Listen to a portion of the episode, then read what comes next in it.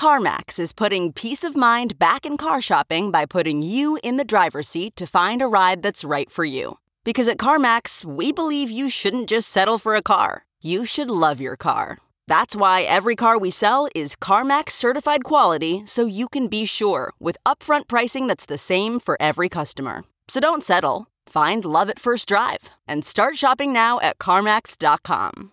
CarMax, the way car buying should be.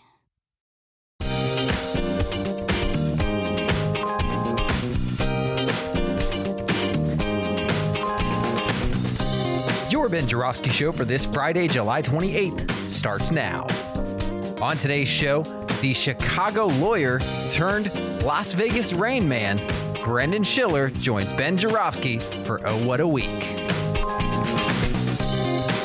The Ben Joravsky Show is brought to you in part by SEIU Healthcare Illinois, Indiana, the Chicago Federation of Labor, the Chicago Teachers Union, and Chicago Reader. ChicagoReader.com for everything there is to know in the city of Chicago, where to go, what to do, what to eat, what to drink, and so much more. And if you want more content from Ben Joravsky, it's all there. It's at ChicagoReader.com forward slash Joravsky. That's J O R A V in victory, S K Y. Hello again, everybody. Ben Joravsky here. We're calling this a new day CPS Friday, and here's why. Actually, it's oh, what a week, a Friday. Brendan Shiller is my distinguished guest live from Las Vegas, and he's dutifully waiting for his moment to be called to the stage and address the multitudes out there who want to hear what I have to say about all the news of the day, uh, including stuff that's happening in the city of Chicago. Uh, probably mostly stuff that's happening in the city of Chicago. Although uh, it just occurred to me, uh, Brendan, we could talk about Donald Trump. One more, uh, w- one more indictment, or no, one more accusation. I said added to the ongoing list of things he's done wrong, allegedly instructing an aide to get rid of the evidence. Get rid of the. I don't even know if we, you know, like you didn't have to tell him that, Donald Trump. I don't know. You know what I mean? It's so like mobster, get rid of the evidence. Uh, anyway, I want to get, do a little uh, promotion uh, before I get started. This Tuesday, first Tuesday returns the city of Chicago. Brendan Shiller would be there, except he's in Vegas. We will be uh, uh, the uh, Blank Gallery, Blanc Gallery, excuse me, 4445 South King Drive. We'll be talking all things Chicago Public Schools. Megan Freeman will be there. She is a, a local school council member at the Woodlawn Community Academy. Ling Young will be there. She's top aide to Jeanette Taylor, JT, shout out, Alderwoman Jeanette Taylor, who is the head of the Education Committee. And uh, Mueze Bawany will be there, good friend of this show. Uh, Mueze, I, I think I'm driving Moise to the event. Sometimes you got to drive the guests to the event. Mueze uh, ran for alderman in the 50th ward. He's a Chicago public school teacher, high school school teacher. Lots of thoughts on education. Lots of thoughts of where the Chicago public schools are going. Doors probably open at 6:30, but the show begins at seven. I urge everybody to come on down. I know it's going to be a challenge, some of my North Side listeners, to get over to 4445 South King Drive. I was telling Brendan this uh, yesterday when we were chatting about the show. There's like a mental block that Chicagoans have. Chicago's such a tribal city in general. It's like, where are you from? What parish you from? I was confronted with that question like in 1981. I've said this many times. I moved to Chicago. I didn't even know what a parish was.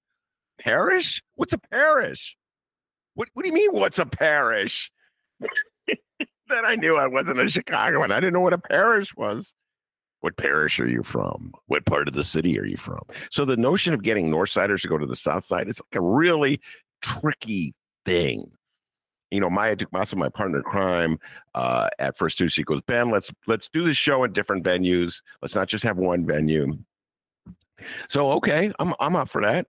Uh, but man, I've noticed it's hard to get you Northsiders to go to the. You know, we've been on the North Side a lot. Southsiders come to the venues. Get Northsiders to go south. It's tough going south of like Soldier Field. You know, then they start breaking into a sweat. they don't know. Chicago, you're weird. Okay. Uh, one of the things I've noticed at, at the new school board, it's a radically different school board. Get uh, Brenna to talk about this when we get started. Let me see. I have the names right here in front of me. One of them is an old friend of Brendan Shiller's. Uh, that would be Tanya D. Woods, uh, board member, executive director of the West Side Justice Center. Uh, Michelle Morales, she's with the Woods Fund. Uh, Rudy Lozano Jr. Uh, well, he's a he's a uh, the executive director with Global Philanthropy, J.P. Morgan Chase. So that's you know that's kind of corporate, I would say, J.P. Morgan Chase. But he's the son of, the uh, late union organizer uh, Rudy Lozano, who was murdered in the 80s. Uh, Mary Fay Hughes, uh, she's an activist uh, for special education rights, big, fear, fearless activist, in my humble opinion. and Jianan Shi, who is the executive director, raise your hand for Illinois Public Education. He's the head. So these are basically essentially these are people on the left. These are people who are not part of the established business community, which is interesting. I have I actually have in front of me the lineup uh, that uh, Mayor Rahm, Mayor Rahm's first school board. I happen to have that. Uh, the things I keep, Brendan Shiller. I will now show Brendan Shiller. He probably doesn't believe me. But there it is. I keep it. I'm a weird human being, Brendan. And uh, it included Penny Pritzker, a member of the billionaire Pritzker family. That was before JB, her brother, became elected uh, mayor. And she was definitely there as sort of corporate Chicago. I don't know. You, you, there was plenty of representation that I think about it from corporate Chicago. Uh, Jesse Ruiz, the um, uh, he was the vice president. Uh, David Vitale, he was vice president of the board. David Vitale was the board of education president. Uh, and uh, he understands the finances and operation. This is what the Sun Times wrote. it's a total puff piece for Rahm, uh, the Sun Times. Always, always helping Rahm out, bright one, uh, in those early days. That just guys love Rahm a little too much. Uh, David Vitale understands the finances and operations of the CPS as former chief administrative officer under former CEO Arne Duncan. Uh, his appointment is another nod to uh, AUSL. That's an acronym for an outfit called Academy for Urban School Leaderships. Uh, and their big thing was they were had corporate connections. They were going to turn around the public schools.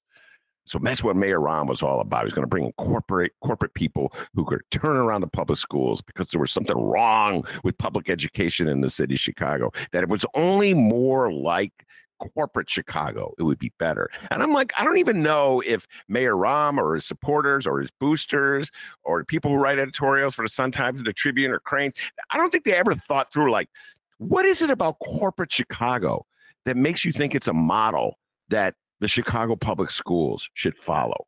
Like, just think about think about what's going on in Twitter right now.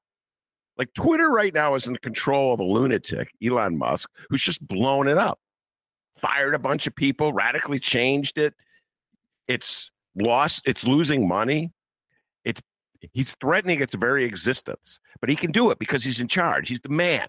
And that's that corporate mentality. I know what's best. They just like fired a lot, bunch of people lost their job. Why would you think that would be a good model to follow with public education? Like, so some kid struggling, what are you just going to just fire him? That's it. You're gone. Bye. See ya. dumping you, getting rid of you. Just gonna let you go. Huh? Is that is that the model? How about Meta? Speaking of corporations, Facebook. They changed their name to Meta. Meta fired, I don't know how many thousands of people. Brendan Shiller may know the answer to that. Uh, last year, part of, he shakes his head, no, I don't know. Don't look at me. Uh, part of their reorganization. All right. And then just yesterday, they, they announced, but Mark Zuckerberg, hey guys, guess what? Profits went up. Yeah, your profits went up. You fired everybody. Now they're going to hire more people back for AI. So imagine if the public schools are run that way. Well, this year we're going to fire everybody and lay off students. And then next year, if we're making more money, we're going to let students come back. I don't know why it is that corporate Chicago and Civic Chicago and Editorial Chicago and Mainstream Chicago think it's such a good idea to follow, I don't know, a capitalistic corporate model with public education. But it seems to be a break at the moment with uh, Mayor Johnson and the, the group he has uh, appointed to run the school board. We'll see what direction they go, but it does seem to be a break uh, in the mindset. All right, without further ado, Brendan Shiller, my distinguished guest, uh, this, uh, attorney, uh, criminal justice advocate, reform advocate, son of Helen Shiller, yes, the great uh, alderwoman from the 46th Ward, uh, and uh, great poker player who moved out of Chicago, went to Vegas, and not, knows when to hold them and knows when to fold them, and has now become a good friend of the Ben Show. Welcome back, Brendan. Thank you, Ben. I, I, think the most important thing you said is I'm a good friend of Ben Joravsky Show. I, I feel like I'm a good fan of the Ben Joravsky Show. God bless you for saying it. Although you're critical of, the show last week, I sent you, but we'll hold off on that criticism uh, because that was like last week's news. Uh, uh, so it's what a week. We have a bunch of news stories to go through, but I'm going to ask you to start off with the two things I said. One, the psychological block, the tribalism in Chicago, but the psychological block, the difficulty Northsiders have going south. You're born and raised in the city of Chicago. You were all over the city of Chicago. You have friends throughout the city. You worked, uh, dealt with politicians in every uh, neighborhood in the city of Chicago. Talk about that psychological hurl that Northsiders have when they have to go south of, let's say, Soldier Field. Go. Yeah, well, you're actually raising multiple issues, and and there are multiple issues that that that both do and don't contradict each other, right? So, I mean, implicit what you're part of what you're raising is is racism and the history of of segregation um, in the city and how uh, that still plays a role. But separate from that is is is kind of the cultural tribalism and the cultural compartmentalism. And part of what's so great about Chicago is the the, the working in conjunction with the history of segregation is you had a bunch of really rooted, authentic communities um, that that brought culture from from different different countries and different ethnicities, but also developed their own culture within those communities and that, and that's true of a lot of eastern and midwestern cities. But I think it's not true of a lot of the newer cities out west, like Las Vegas or Denver or Phoenix at all. Um, and but in particularly true about Chicago. So the one of the contradictions in, um, about Chicago, one of the the paradoxes about Chicago has always been how you have the segregation and the tribalism. It's really two different things, um, but you have these really authentic, rooted culturally rich and deep communities that spreads throughout the city um, and what part of what makes the city so great but that said to your more specific question um, the the both the elitism on the north side that works in conjunction with over the last 10 15 20 years the the the way that the south side of chicago has essentially become a euphemism across the country for the n word um, it, it is is that works together to create some really problematic stuff. Um, and and you know, there's a different culture on the South Side than there is or in different parts of the South Side throughout South Side, just like there's a different culture on the on the North Side, and and people really um, miss out if they don't enjoy all parts of the city.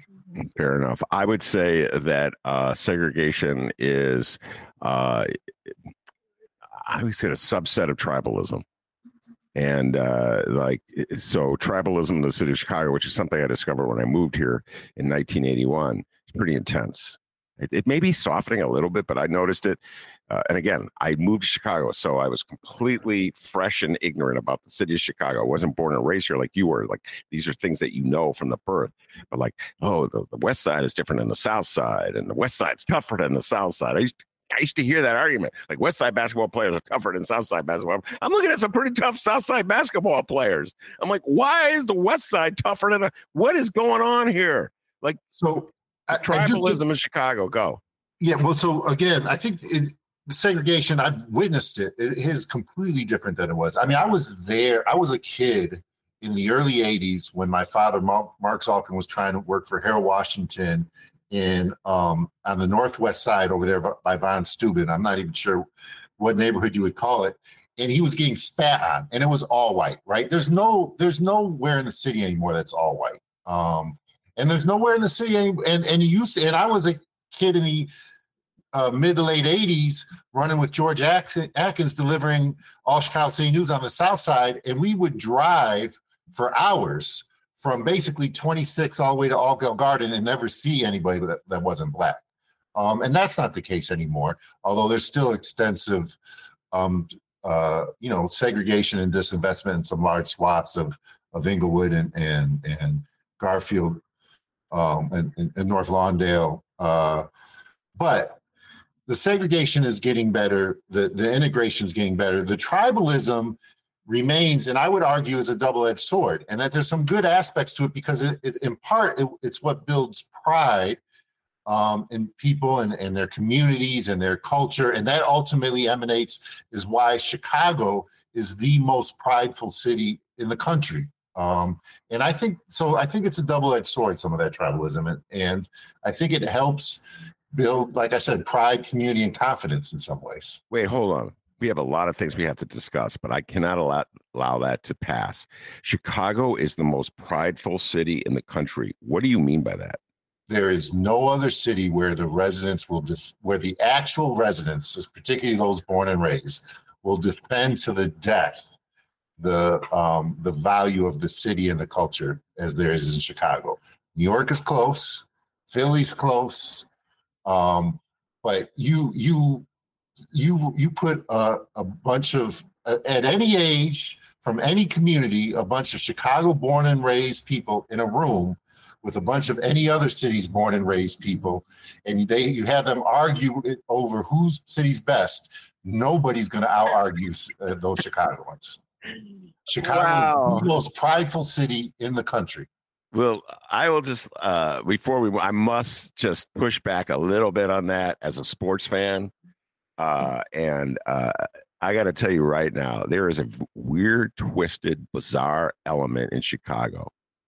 Uh, and it comes to, uh, I'm thinking now the sports fans who love the Los Angeles Lakers. I will never understand that love for the Los Angeles Lakers. I think it's a form of brainwashing, but I would say that when I was at the lake, I went to the Bulls Lakers game last March, I want it was, I'd say 10% of people that were wearing Lakers shirts. So Chicago yeah, isn't as prideful as you think. You ask them where they want to live, they'll never say LA. you ask those 10% wearing those Lakers shirts where they want to live, they ain't gonna say LA. I'm just okay. We'll move on from that. I'm just going to say this to all you Chicagoans out there with your Lakers shirts. I think it's kind of lame. You should get rid of those Lakers shirts. LeBron's not going to be your friend if you wear a Lakers shirt. Magic wasn't your friend. Kobe may rest in peace. He wasn't your friend. They don't even know you exist. All right, let's move on. Just that's a that's like really kind of nods at me, uh, Brendan. Chicagoans who root for the Lakers. That's a whole other thing. And then there's like some Chicagoans who root for, I love Tom Brady. We won't even get into that. All right. Um, bef- uh, before I completely leave uh, education uh, behind, uh, the Board of Ed uh, has set some really high goals for itself. They announced this the other day at a meeting, uh, their first meeting, their goals uh, just to deal with a, a, whole new way of uh, treating the students who go to the Chicago public schools. And I think the Mayor Rahm way was set up in that first conversation he had with Karen Lewis way back when uh, would have been, let's see, Rahm got elected in February of 2011. So, like maybe early March. I don't know when it was exactly, but he took her out for dinner and he told her this is the way the world's going to be. Uh, and she said, You're what you're proposing would just turn us uh, into like the public schools into daycare facilities. And he said 25% of the kids in Chicago won't amount to anything anyway. So, we can't worry about them. And that, I believe, is the attitude that corporate Chicago has had uh, to the students in the city of Chicago. Uh, and I believe, at least just in terms of what they say, uh, the new board appointees by uh, Brandon Johnson have a different attitude.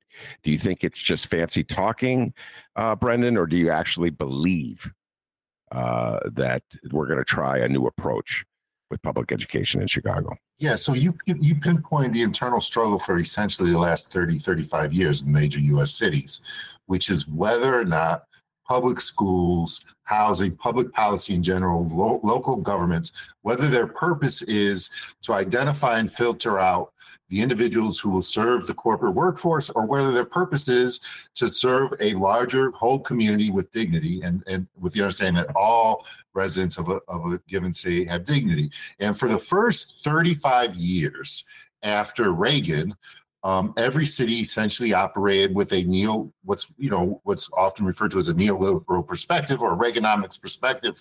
They all had center right uh, mayors who viewed all the, the primary function of local government not to provide services for the whole, common goods for commons for the whole, uh, but to to essentially do what what Rahm implied, which was just provide enough to cull out and filter out those who can participate in corporate America. And that is the sea change that occurred in April. That is what um, what Brandon Johnson and UWF and, and all those progressive and DSA Alderman said would be the difference um, is that you would finally have a city for the whole, a city that was about all of its residents with the understanding that every resident and citizen had dignity, and that's how the public commons and public goods are supposed to operate.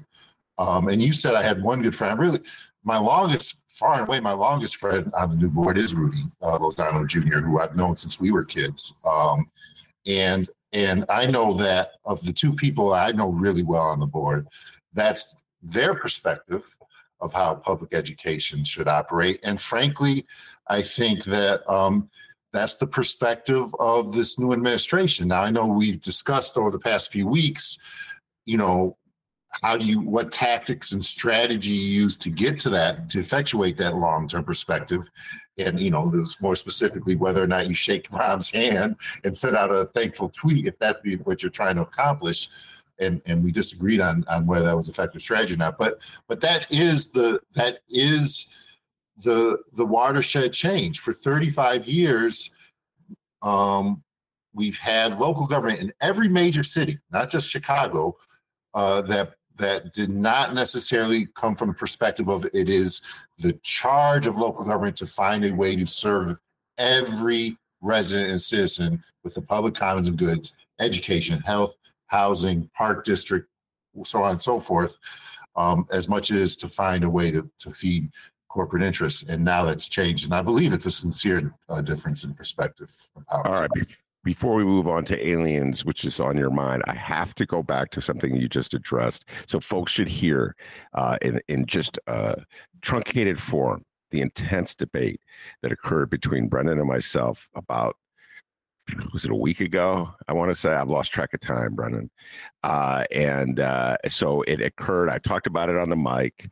Uh, I've had exchanges with various uh, uh, Mayor Johnson people on this. Uh, had conversation with about on the mic with guests about two weeks ago, or no, uh, I think it was Saturday. The um, Brendan Johnson sent out an IG. I I say Brandon Mayor Johnson. I don't believe he actually wrote this thing. I do not believe he writes um, his Instagram or Twitter messages, or maybe that's just wishful thinking on my part. Uh, but he, it was a picture of Mayor Johnson and Mayor Rahm, and they had a meeting together. Uh, and in uh, the uh, text below the picture, uh, Mayor Johnson or whoever wrote it said he wanted to thank.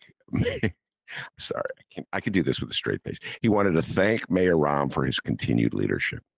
And my position where that was one of the most cynical uh, comments I'd ever seen because the leadership of Rahm Emanuel led to the movement that launched Brandon Johnson's career, and that most of the people, the true believers who voted for Brandon Johnson, would think would not cite anything, anything in the curriculum of one Mayor Rahm Emanuel that would fall into the category of leadership.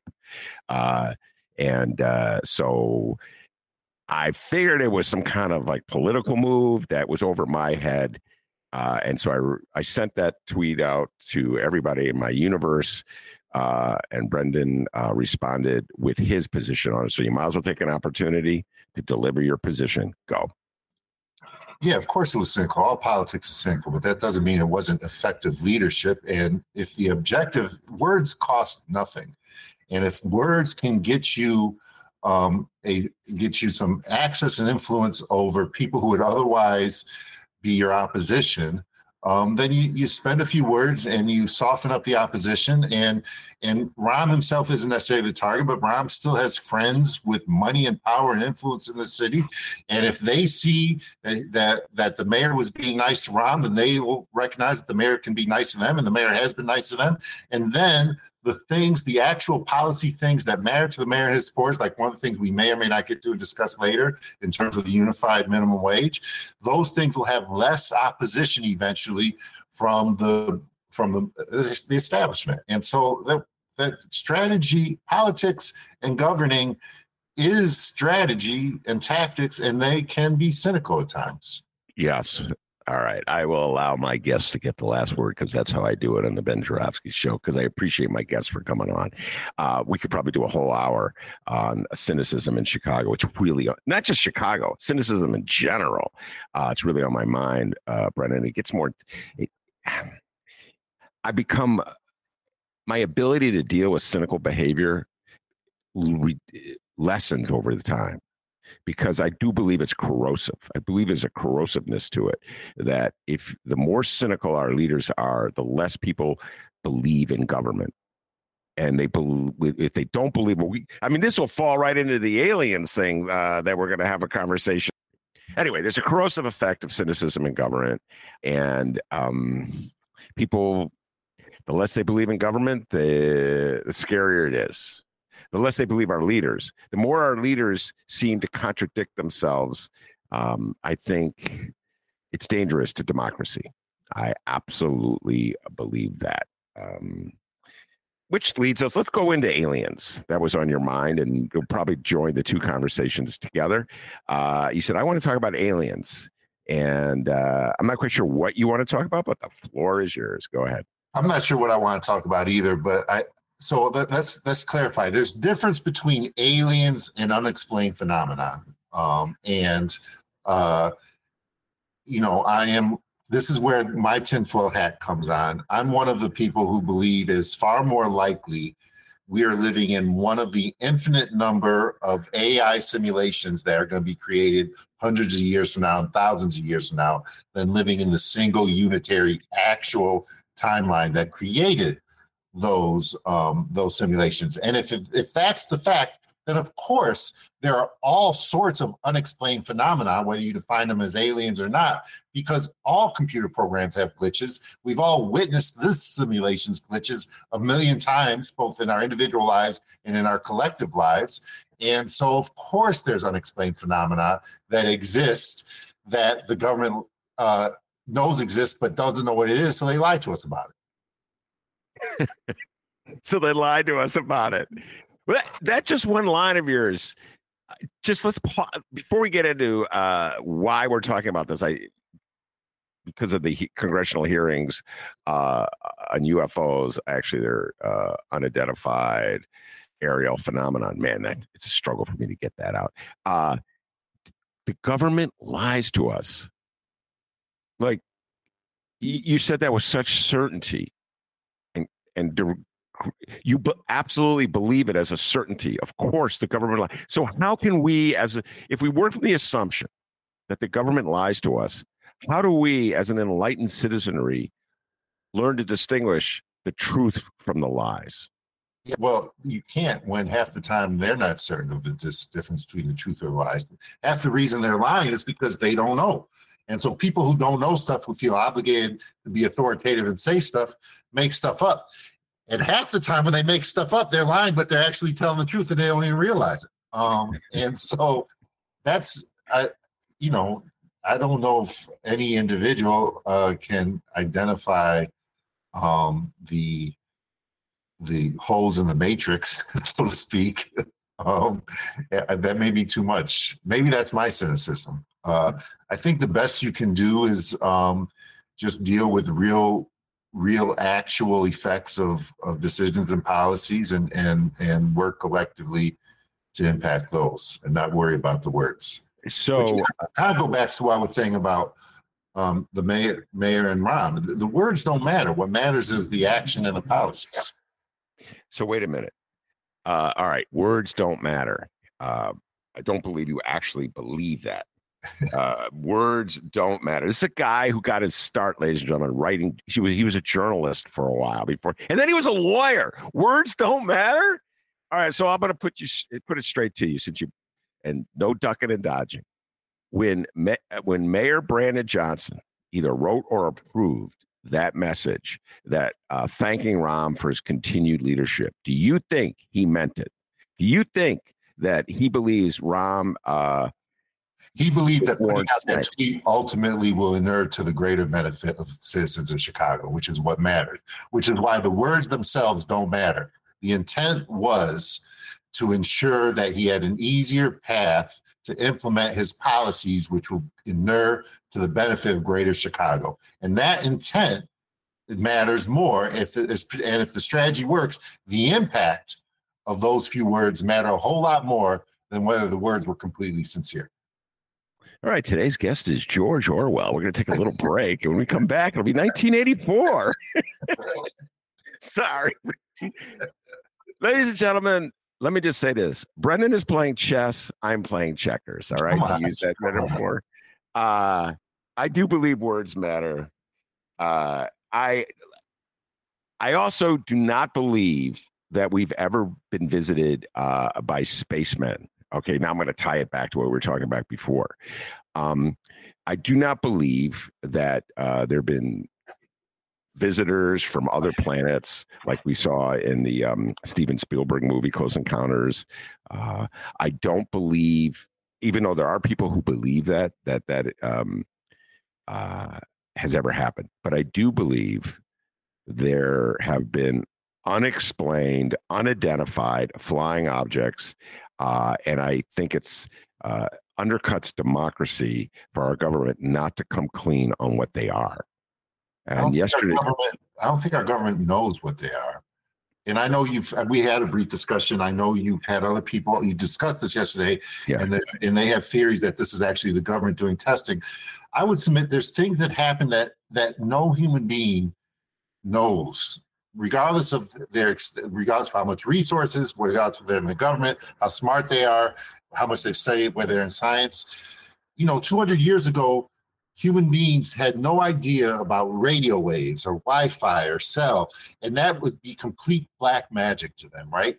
We know we're all made of energy, and that energy is infinite and it doesn't dissipate. But there are phenomena that will always exist no matter how advanced we get that we don't understand because we didn't create this universe.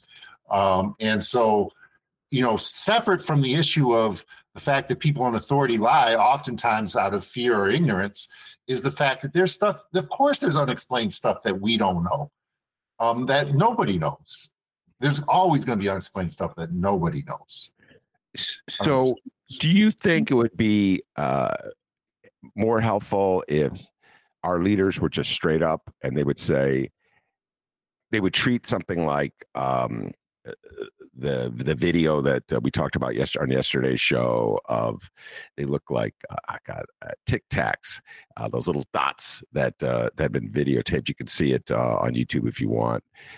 Navy pilots have seen it. and They go, "Oh my God, look! I, we had no explanation for it."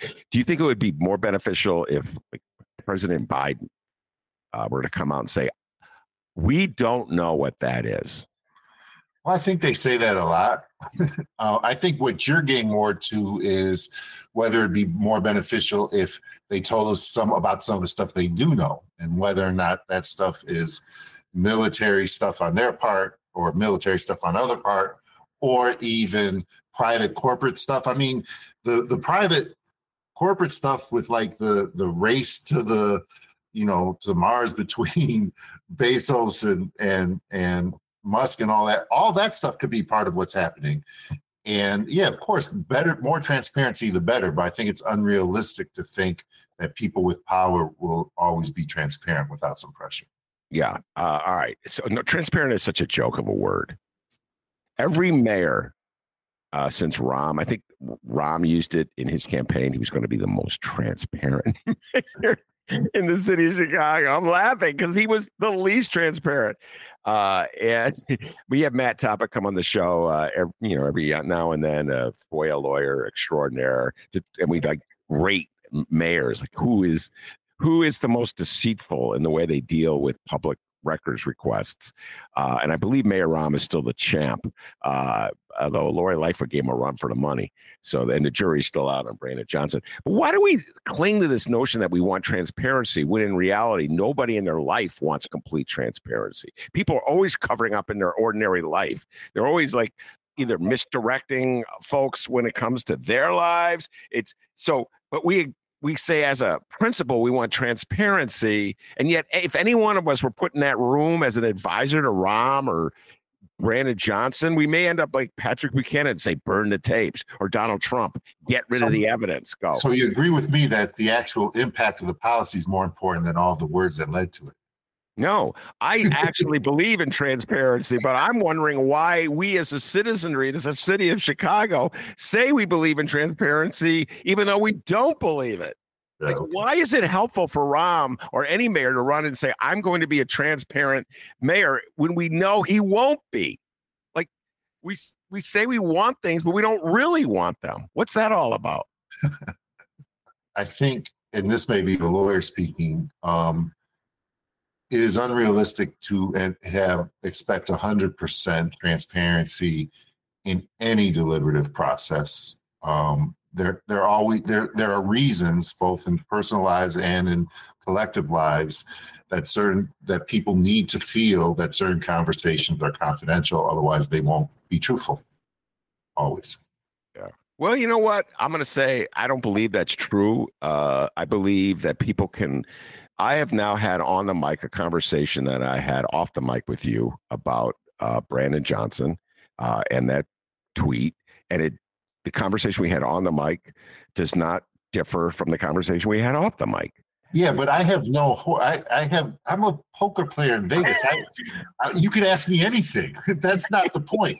People making in power, making, or even in personal lives, making deliberative decisions sometimes need some confidentiality in order to make the best decision. All right, we'll let that one go. Uh, I'm, I, my favorite part. I'm just a poker player in uh, Vegas. By the way, so I, I need to know this. You were talking about phenomenon that we just don't understand, and we're in, we just at this moment we're incapable of understanding, um, and that we just have to deal with that as a reality.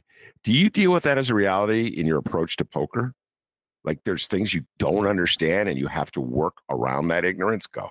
No, I think I, I, I, actually have studied a lot and I've studied the math a lot. And I think I understand more, more than probably 90, 99% poker players. My issue is, I we've discussed this before. My issue is I don't implement my understanding. I always, I don't have the discipline to go through the process. There are some really high level math processes that very few people understand that you can go through on every street on every card in terms of trying to figure out the probability not uh, not just of what the range is of the other opponents in your range and your projected range, but also of what the probability of certain cards are to come and how that impacts. There's a lot of, of math calculations that can be going on that I actually understand how to do, and I just don't do enough. Um, mm-hmm.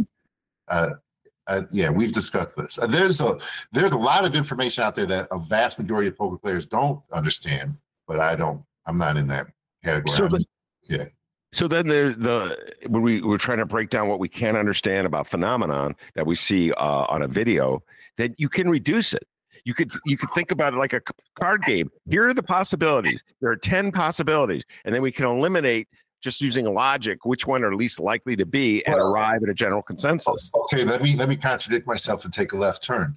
There is a theory of dynamic physics that no matter is is actually fixed and that everything is based on interactions with people who see it. So the the it's not just a philosophical question that no one hears that the tree doesn't make a sound in the forest if no one's there to hear it. It's an actual reality. And there's a whole and this is this is this theory is actually um there's there's been a whole bunch of recent stuff about how reality is actually just a conglomeration of a bunch of realities grafted onto each other and that there's a constant fight in people's perspective that helps create reality. And if that's the case, then the cards before the, the, flop and the turn of the river are constantly changing. They're not set. It's not a set face until the people actually see it. And the people's thoughts and perspective in there at the table impact what the actual card is. Yes. And if that's the case, then that's a phenomenon that no math that we understand can can address right now. Wow. And I'm gonna uh, not follow that where I want to go because it could be a half hour conversation of like, are you saying that you could actually change the card that exists by altering what you play. I don't think that's what you're saying, but it's not. no. I'm saying in part that there is a, and there was a recent article I read about that was tweeted out by a different poker player two or three months ago. I'm saying in part that the the idea that our brains create our reality is is that there's an actual there's a there's a theory that there's an actual reality that's based on the conglomeration of what we're thinking and willing at any given time which is possible if you understand that eh, that that that thoughts are energy and all energy it doesn't dissipate. And so therefore the the card the face of the card as long as the card down is constantly changing for every possible card that's left in the deck and it's impacted by the energy of the dealer, the energy of all the card players, and that the card is not act doesn't become solidified until it gets turned up. And the, the, the what the actual card is that gets turned up was impacted by the will, thoughts, desires, feelings, fears of everybody who had a stake in, in who actually was viewing the card as it got turned up, and it became a conglomeration of those. Whoa. There's a, and that's how all reality uh, operates and and it's i'm not this isn't a tinfoil hat theory this is an actual theory of reality in that's science based this sounds like some kind of trippy conversation I had back in the seventies. Uh, yeah. but the, so that anyway. But I, I, will, I will say this. Can we, I will, can we talk about tip credit? Can we no. talk about some? We'll, we'll get to tip stuff? credit. We're going to okay. get to tip credit. I will say this. This reminds me of a conversation I had about a week ago. I was watching a, the Cubs game with my friend, uh, and he was upset because the Cubs made an error. Uh, and as a result of that error, a couple batters later, um, the pitcher gave up a, a home run and the Cubs uh, they, they, lost. And okay, and he goes, if he hadn't made that error, and I go, that is what I call the Harry Caray fallacy, so named for Harry Caray, the former announcer for the Cubs, who would always talk about if he hadn't dropped that pop fly, he would, and then he would he would say the Cubs would get out of the inning. And I always point out everything that happens is based on what happened before it. So we don't know what would have happened had, in the case of the pop fly that Harry Caray was bemoaning, he caught the pop fly. Or in the Cub game I saw last week, we if the Cub made the, we don't know what would have happened. It could have been worse. We have absolutely no idea. You can't say with any degree of certainty that absolute things would have been the same had the if the Cub guy had caught the ball. And that's the Harry Caray fallacy. You can't. So you, the, the idea that you can control the card through your will. Is, no, it's not so much you can control the cards through your will, but if you bring it back to what I said earlier, and there's an infinite number of AI simulations being created in the future, and we're just living in one of them.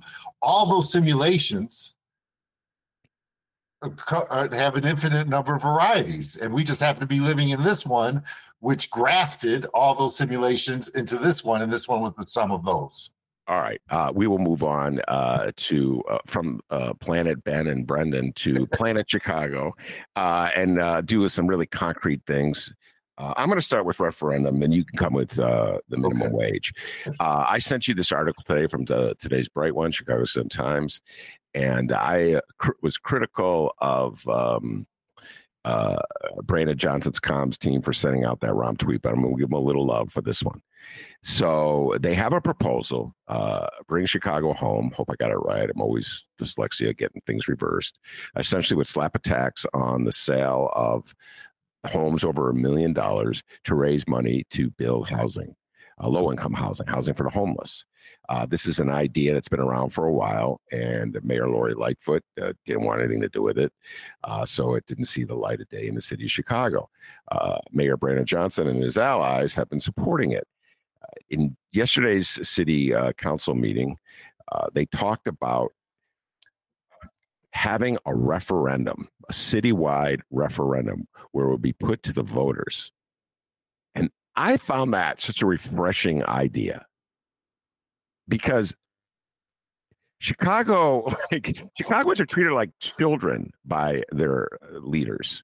So the things that Chicagoans say they want are things that the leaders don't want, probably because they uh, are, are those things that the people of Chicago want are opposed by a relatively handful of well-connected friends and cronies of the mayors. Mm-hmm. Uh, and so the concept that Chicagoans would get to determine at a referendum what they want has been buried in Chicago. Mayor Rahm would play all kinds of games to keep the citizens of Chicago from having a referendum on something like, oh, I don't know, an elected school board. I remember when Rahm, he would stack the ballot with meaningless questions that would keep a referendum off that was of substance and mattered to people. Somebody like, hey, what do you think, Chicago? Should I wear a blue tie today or a red tie today? Okay. Um, it was a little more meaningful than that, but not much more.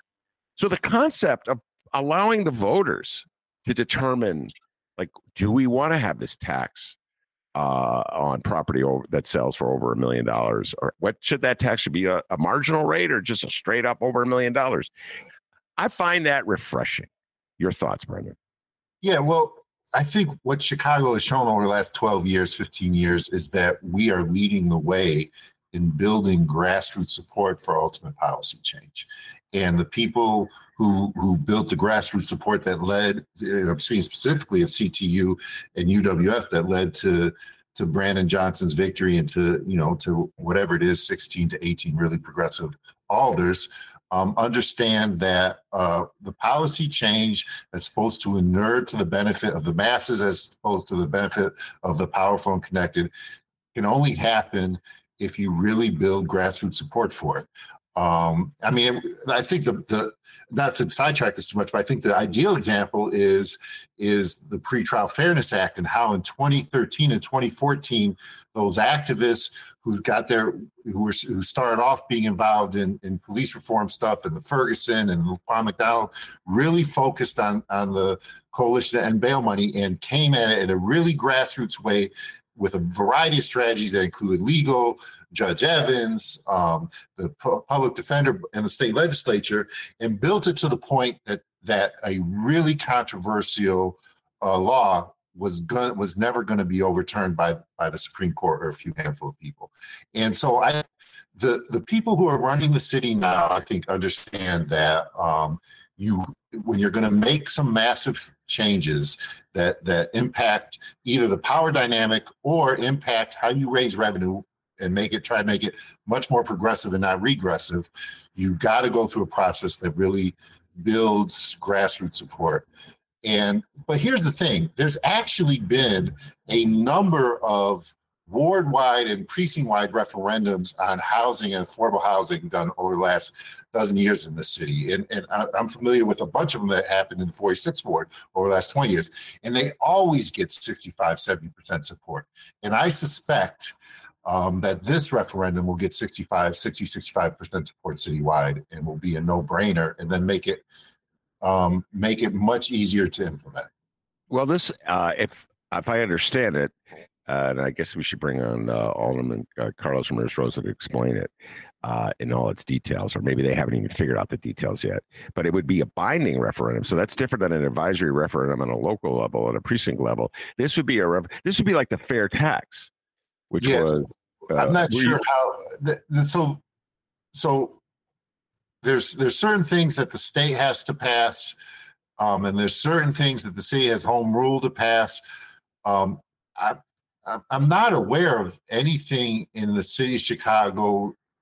I'm not aware of anything both in the state law and the city of Chicago municipal code that would allow the city itself to do a binding referendum as it relates to a citywide tax, but but I'm not I'm not nearly as knowledgeable of the, of the laws eh, of that type of laws. All all the Ramirez is so Ramirez rules is. So I don't. I think, and this is dangerous because words do matter. Uh, and if I screw it up, uh, people will be misled. But I believe that the city of Chicago, like this tax, could be imposed or created by the state legislature or by a referendum of the voters in the city of Chicago, one or the other.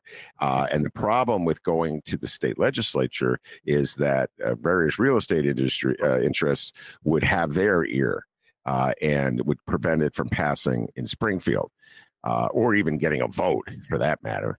Uh, it's now if you go before the public, and let's just say, let's just say it could happen, like the public has the authority. Let's just assume it would uh, that the let's just for the sake of this argument, um, there would be a pushback. And this is what uh, many lefties were warned about when we talked about elected school board. Uh, the The guys, just so you know, if there's an elected school board, people that you disagree with, they get to run. They get to uh, put money behind their campaigns. They could win.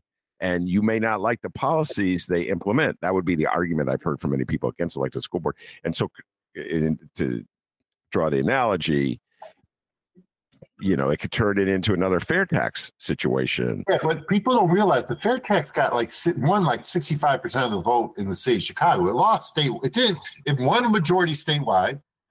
It didn't get the threshold it needed statewide, but it demolished.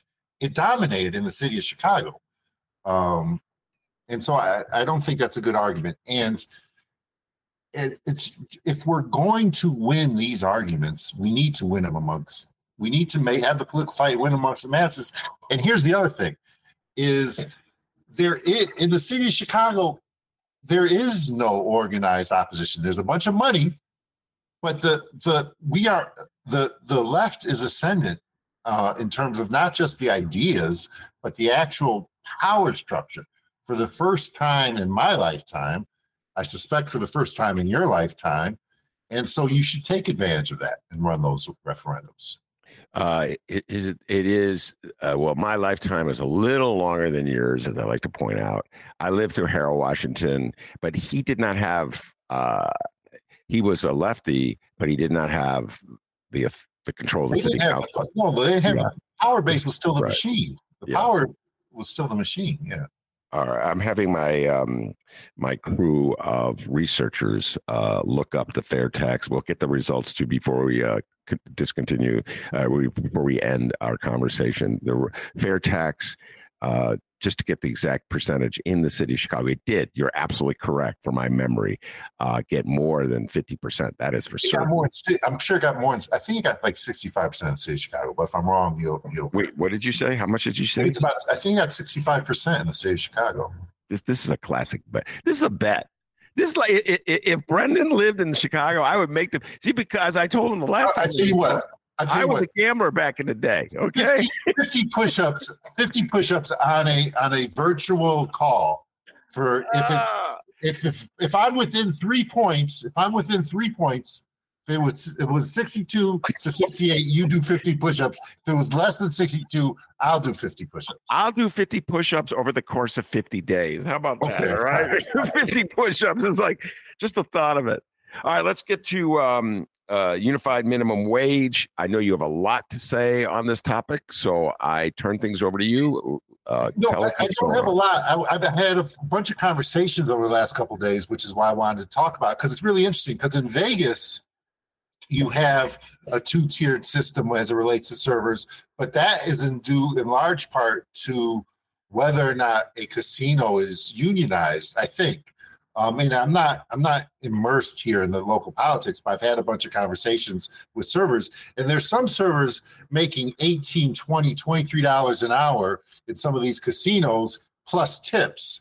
And there's some servers not. And and you have the two tiered and, and they're making whatever the minimum wage is with tip credit in Vegas. And you have a real two tiered system here, but the two tiered system is based more on um, so, on who's unionized and the collective bargaining, I think that is based on on um, statute and law. But I, have talked to some servers in Chicago, and I do, I actually do think um, that there is an argument to be made uh, on behalf of kind of the small business people and the conservative people that in the end, if you make a unified wage and you remove what's called tip credit, um, what you'll have is a bunch of restaurant, and it, this isn't something that's a product of a collective bargaining or more of a mass organizing movement. It's something that's just done via uh, legislative uh, action.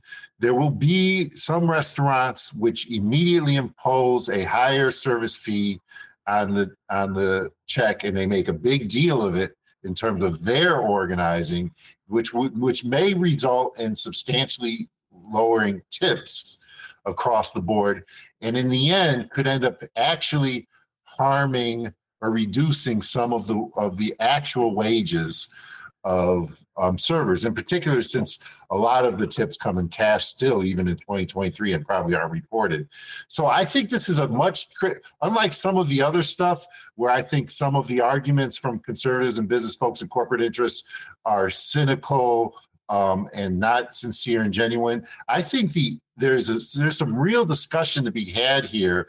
Uh, this is a lot more nuanced and complex in terms of what the ultimate harm could be to the people we're trying to help, um, the servers, and how this will impact you know some, some of their unreported income and those things. And I think there's there's some legitimate concern that making a unified minimum wage or and removing tip credit um, could ultimately hurt some servers in terms of bottom line.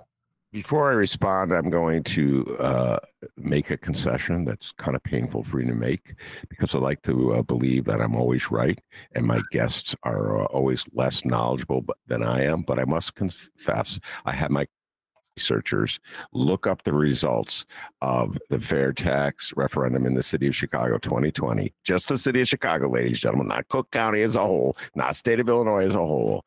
Uh, and it, I must tell you, ladies and gentlemen, it hurts to say Brendan Shiller is right. I didn't really say anything, but let's just say I was wrong. I didn't come in with a guess, but Brendan Shiller is right. God, does that hurt me to say that? Uh, 71.4% vote yeah. yes in the city of Chicago. So, to Brendan's larger point, uh, Chicago is a, I don't know what the word is, liberal, progressive, more liberal or progressive, whatever term, more lefty, whatever term you want to use, whatever you want to call yourself, lefties, progressives. Uh, I happen to think the progressive word has been just so overused that it's meaningless. Uh, uh, but whatever it is, Chicago, to your point, is more lefty uh, than you would realize by reading the editorial pages of the downtown dailies. That's for certain. So, uh, hats off to you, young man. You were correct uh, on that 71%. All right. Going back uh, to.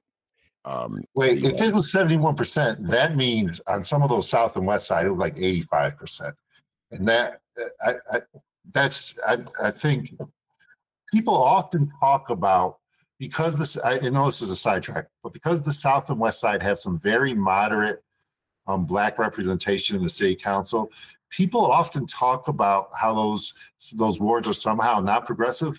Those wards that voted 80% for Brandon Johnson, those wards, if, if it was 71% of of Chicago, that means wards like the 6th Ward, 8th Ward, 21st Ward voted 85% for the fair tax. And I think uh, that that means there's no way this referendum would pass. And I All think right. that's really important. To your point, I'll tie the two themes. We, we interrupted our conversation.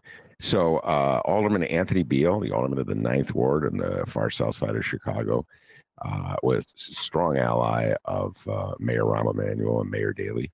Uh, not so much an ally of Brandon Johnson. Uh, deferred and published the proposal to uh, hike the minimum wage uh, for restaurant workers, which is what uh, Brendan is talking about. He's opponent. He said it's going to hurt uh, small businesses. That was his argument. So it was like a conservative argument, and he was sort of representing conservative Chicago on that.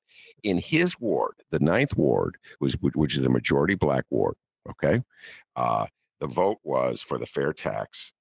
Are you ready for this? Uh, eighty-six percent. To your point, 86% of the ninth ward voted for a fair tax, even though the alderman of the ninth ward is going, is saying that a minimum wage, which is connected to the fair tax, it's all about uh, be, having a more equitable society, right? Poor people get more money. Uh, he's sort of like a conservative. Uh, in the eighth ward, which is, uh, uh, I want to say it's almost 100% black. Yeah. Um, the eight is, I'll tell you right now, 86% voted for it. So your point's well taken. Uh, now let's take a look at, before we go, as long as I have it here, the 46th ward, which is uh, Helen Shiller's ward, Brendan Shiller's ward. He grew up in the 46th ward. Uh, and all right, let's see your 46 ward. What do you what, what's your sense of the, the the vote in the 46 ward? If I was going to bet, if I was going to bet a number on the 46 ward, I would say 54 percent in favor of the fair tax. Dude, it was 78 percent. Uh, I was wrong. I, I, have, you know, I have PTSD from from the 90s in, in the 46 ward, and and clearly, I, I clearly I'm so wrong about the 46 ward. Our uh, our apologies to all residents of the 46th ward. We have besmirched your reputation. All right, I listen. I'm very uh, distrustful of any argument against uh, a wage hike that would benefit the laborers on the grounds that the wage hike is not for the for the laborers. That goes back to words don't matter. That goes back to Orwellian arguments. I'm going to give my uh, wait waiter, my wait staff a raise. And now I'm going to have to hear a convoluted explanation of how that raise is not really a raise. In fact, that raise is against your interest. I hear that every time. Every time that they, t- they talk about raising the minimum wage across the board, there's a whole bunch of libertarians.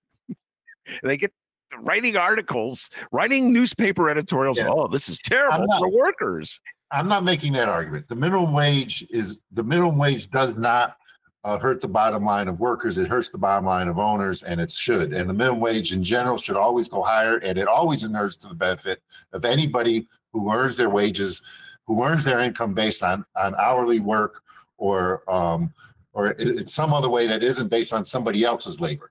The only the only bottom, you know, there's there's two types of people in this in this in this country. Those who earn wages based on their own labor and skill, and those who learn, earn income based on somebody else's wage, uh, labor and skill. And the, and and I'm not saying anything. Um, the minimum wage should be higher than it is, uh, and and and taxation should be progressive and not regressive. But I do think it doesn't go back to the the point that words don't matter. It goes back to the point that you have to there's certain ways you impact change involving building grassroots support. And when I look at what happened here in Vegas, those those service members who are part of the collectively bargains um, uh, minimum wage in the casinos get get those wages plus the tips, and the tips aren't impacted. Um, I just think that without some some real thought and some real uh, you know organizing and education and some honest conversation with some of, of these smaller restaurant owners that it, the wages could, there could be a real impact where the tips do get uh, impacted in the and the overall bottom line for some of these wage earners is actually lower. And I think that's not a cynical. It may be a cynical argument being made by the conservatives to to to defeat the the unified minimum wage, but there's some legitimate things to consider and discuss in that. Argument. Well, it would. Uh, I'll put it to you this way: uh, I would love to see some uh, real research on this, which we never talk about. Going back to transparency in the city of Chicago, we never get it. We never have like a like a legitimate, never have a legitimate discussion where, where people are. All right, here's the here. Here's the evidence. Like in the city of Chicago, they're all done deals. You know this as well as I do. That's why people are so cynical in Chicago. It's like a done deal. I remember debates here in a tangent with a tangent, uh, Brendan, with the Community Development Commission, which was the body that uh, overview uh, oversees uh, TIF expenditures. And I remember that there was a debate that came before the CDC about one particular TIF deal down on the far southeast side. And I remember a CDC member saying in exasperation, You guys should have worked this out before you came to us and I'm like, no, you're the oversight body. You're the one who one person. It's we we have something called democracy. One person is saying X, the other person is saying Y. It's your job, your function to figure out where. What, you should have worked this out. Why are you bringing this to us? Because hello, you're the oversight body. So it's. I would like maybe this new age we would have a legitimate discussion. I will. I will say this. I get your thoughts on this before we move to our final topic ultimately, even if the uh, prices go up in a restaurant because they have to compensate for paying their servers more money, the people who eat can still leave a tip. Yeah, no, th- that's not the question. The question is do the more conservative restaurant owners, and I'll call out some of them, they're my friends, Sam Sanchez and Carmen Rossi and, and the last entertainment folks, do they do something which people often do, which is take a political stance and make a big deal about X percentage on the bill, X percentage of your prices are going to our labor costs. And does their kind of um, their own grassroots organizing, so to speak, at their restaurants directly impact the tips of uh, their their wage earners if this if this unified wage is done in a way that doesn't really engage them so that they feel they have some ultimate ownership over not only what the wage is but the process and the timeline yeah and i would say this to that uh, and I'll, everything comes down to sports to me. Uh, it, it, it, you got to ask: Is your customer Charles Barkley or is your customer Scottie Pippen? Scottie Pippen was notoriously tight on tips. His nickname, I don't know if you know this, Brendan, was No Tippin' Pippen. Okay. Yeah. Charles Barkley, on the other hand, is just widely known for his generosity. I love Charles. I'm a huge Charles Barkley fan on so many levels, but one of which was that he was just known. He'd go into a bar, he threw down. Quote my wife, he threw down. All right. So really, it's like, will that Scottie Pippins of the world look for any excuse they can not to leave a tip? Or will people be more like Charles Barkley? 20% on $10, 20% of. Let's say the, the price goes up to $15. You can't afford it. Charles Barkley's in the world in the city of Chicago. All those restaurants that you talk about in Rush Street, all you patrons of those Rush Street restaurants, if the if your steak costs ten dollars more, Okay, I'm going to do some math for you. If your steak costs $10 more, you can't afford two extra dollars in tip. What, times are hard for you? Do you lose at the poker table? I mean, come on. Cheap is cheap. That's my argument, Brendan. So, do you have any thoughts before I move on to the next topic? No, um, I'm I'm not trying to rush you, but I'm getting a text from somebody who's waiting. Oh, okay, really? We'll yeah. close with this: straight up, uh, one up or down, uh, and we'll have the la- longer discussion on it later. Uh, yesterday, uh, uh, Brandon uh, Johnson, Mayor Johnson, and Kevin Warren, the CEO of the Bears, met. Uh, it's still an option. Bear Stadium in the city of Chicago, still an option. Troubles in Arlington Heights with negotiation between the Bears uh, and uh, the Arlington Heights. In your humble opinion, should Mayor Brandon Johnson pursue this deal, keep these negotiations going? Go. No, uh, no, I don't. And, and so, one, every study has shown that not a single subsidy to a sports team or a sports stadium has has eventually inured to the benefit of anybody other than who the subsidy went directly to. The there is no huge economic benefit. Um, it, it's a mythology, right? And especially when it comes to football, you're talking 10, 10 Sundays out of the year. Um, and so we have given a lakefront prime real estate Park District owned and operated, um, subsidized home for essentially 100 years to a corporate entity that's now worth billions yeah. of dollars, right? Yeah. Um, and that is the exact opposite of of what this administration and the people said we're supposed to be about. We believe in economic growth but we believe in create if we're if the government's going to play a role in helping to spur, spur or subsidize that economic growth, it should be from the top. I mean, from the bottom up, not from the top down. And this is this is top down subsidizing that doesn't even create economic growth.